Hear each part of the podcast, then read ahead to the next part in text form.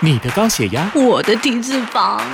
他的糖尿病、口耳眼鼻、手和脚，心肝脾肺还有肾，你要的健康。碰，年全说啊！欢迎收听《你要的健康》节目，我是小嗨。根据呢卫福部的统计，一百零八年十大死因的排行，毫不意外的，癌症呢已经蝉联了三十八年的第一名哦。那么其中的肝癌呢，它也曾经被称作是我国国人的国病。过去二十年来呢，肝癌也一直是全国十大癌症死因排行的第一或第二名。那到底它是怎么形成的？最重要的是，应该怎么样预防呢？今天我们邀请到的是北投健康管理医院的副院长梁晨超，梁副院长呢，来跟我们一起小心肝。副院长好，呃小爱好，各位听众朋友，大家好。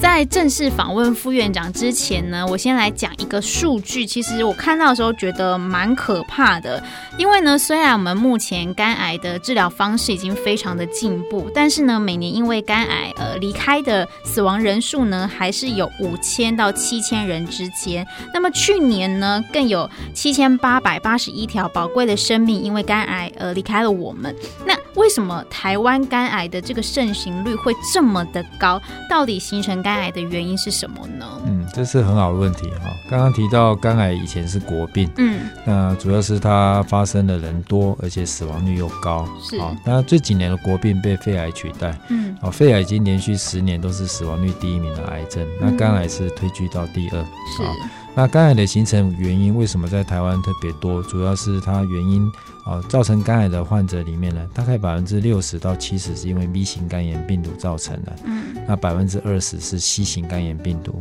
那其他就是可能酗酒或者是一些黄曲毒素的一些啊、被那些霉菌的感染造成的啊、嗯所以这是肝癌造造成的原因。那台湾是因为 B 型肝炎，台湾的带源率是全世界第一，嗯大概百分之十五左右啊，所以造成为什么这么多 B 型肝炎的感染人数？然后我们知道肝病的三部曲就是慢性肝炎、肝硬化、肝癌。那一旦有 B 型肝炎，有些人是长期会活动性的发炎，那这些人就容易进展到肝硬化。只要进展到肝硬化，每年一百个有五个会得到肝癌。嗯哼，所以肝癌的前哨站其实就是 B 型肝炎。对，肝炎或者 C 型肝炎是，那像这些肝炎啊，再往前推的话，他们到底是为什么会得到啊？嗯嗯嗯，B 型肝炎在台湾最主要是垂直传染。嗯啊，垂直传染意思就是妈妈是带源者，那生产的过程中传给小孩子。对。那另外一种叫水平传染，啊，不过通常都是在婴幼儿时期，在嗯比较五岁以前，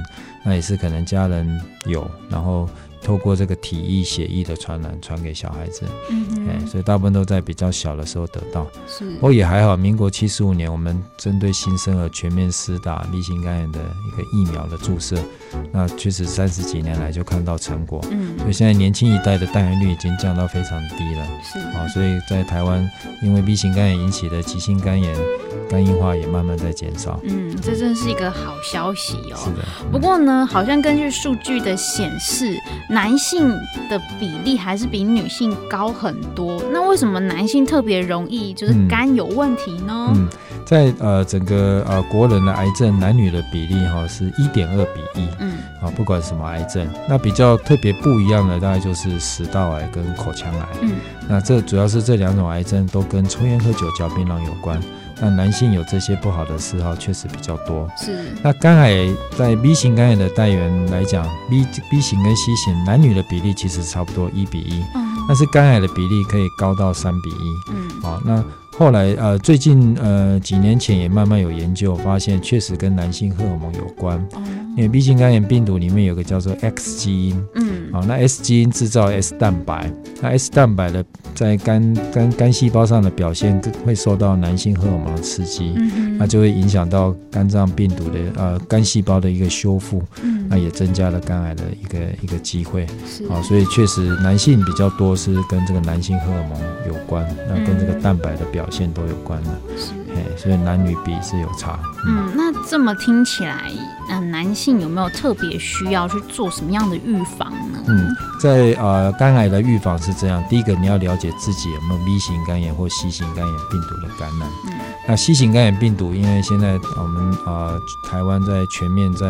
啊、呃根治这个 C 型肝炎，我们希望在二零二五年把 C 型肝炎病毒把它根治掉。嗯哎，主能够根治的原因是 C 型肝炎这个病毒呢，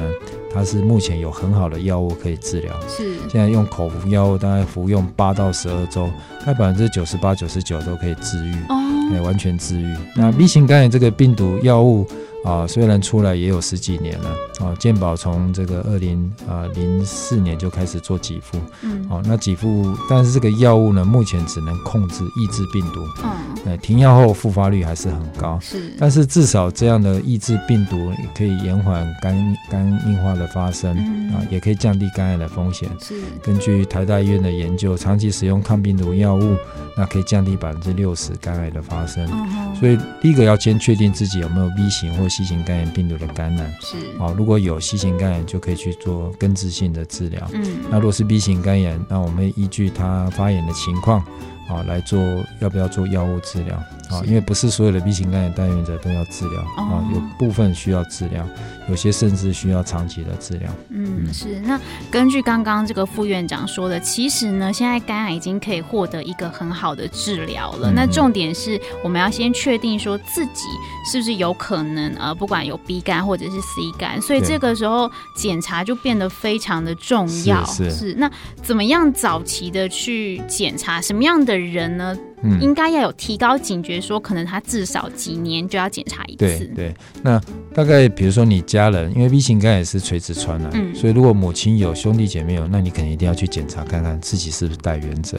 哦，那平常大概每个人如果可以的话，都应该去抽个血，是了解自己的肝功能，然后检验一下 B 型肝炎、C 型肝炎到底有没有得到这个感染，是不是嗯慢性感染者？哦，如果是，当然要治疗。那一旦是，除了这个呃，就最重要就是要定期追踪。嗯啊，我们建议带原者如果呃都没有什么慢性活动性的发炎，不需要吃药，你也需要半年做一次检查。那检查包括抽血、检验肝功能、检验肝癌指数，还有超音波的检查，需要透过一些影像来辅助检查。因为我们知道肝癌，你光靠抽血。哦，它可能有三分之一，就算你体内有肝癌，你的嗯癌指数还是可以正常的，哦所以不能只信赖抽血，还要嗯搭配超音波的影像。是哎，那这样的话就可以做到早期发现、早期治疗。嗯，我们都说呃，预防胜于治疗。是是哦所以是，就是及早的发现呢，是其实是最重要的。那我最后还想要再问一点哦，那我们都说爆肝，嗯，什么年轻人熬夜或者是工作加班的问题，嗯那像这样子的人，他们是不是其实也是高风险啊？哎，通常我们看到那些爆肝哦，你通常熬夜不会说直接造成急性肝炎发作，嗯，当然爆肝的原因还是它本身就是一个 B 型肝炎带源者。哦，那 B 型肝炎带源者，我们知道这个病毒跟我们的免疫系统很有关系。嗯，当你免疫系统比较强盛的时候呢，它可以抑制这个病毒。是，哦，那当你比较弱的时候，病毒可能复制量比较大。嗯，哦，那当你这个可能熬夜啦、不正常的生活习惯呢，可以造可以造成这个病毒活跃，然后造成这个免疫供给失衡，那你就有可能造成急性肝炎发作。是，哦，那另外有的是来自于药物，嗯网暴性肝炎比较常见就是服乱啊乱乱服用一些药物。以前我们遇过一些减肥药啦等等啊，或者中草药，不是不不知名的中草药，嗯，造成的急性肝炎，这个都是可能爆肝啊、是所以单独的熬夜几天是不不至于造成急性肝炎，但是你如果原来有慢性肝病的话，那就要小心了。是，哎就是小心肝。嗯那当然，我们也不鼓励熬夜，是 没错。还是要正常的生活、正常的饮食，然后呢，定期的做身体健康检查。对，嗯，好，那我们今天呢，也非常谢谢我们的梁副院长跟我们分享了这么多宝贵的资讯，谢谢，谢谢。八宝 B A A B A O 网络广播随心播放，跟随你的步调，推荐专属 Podcast 节目，开始享受声音新世界。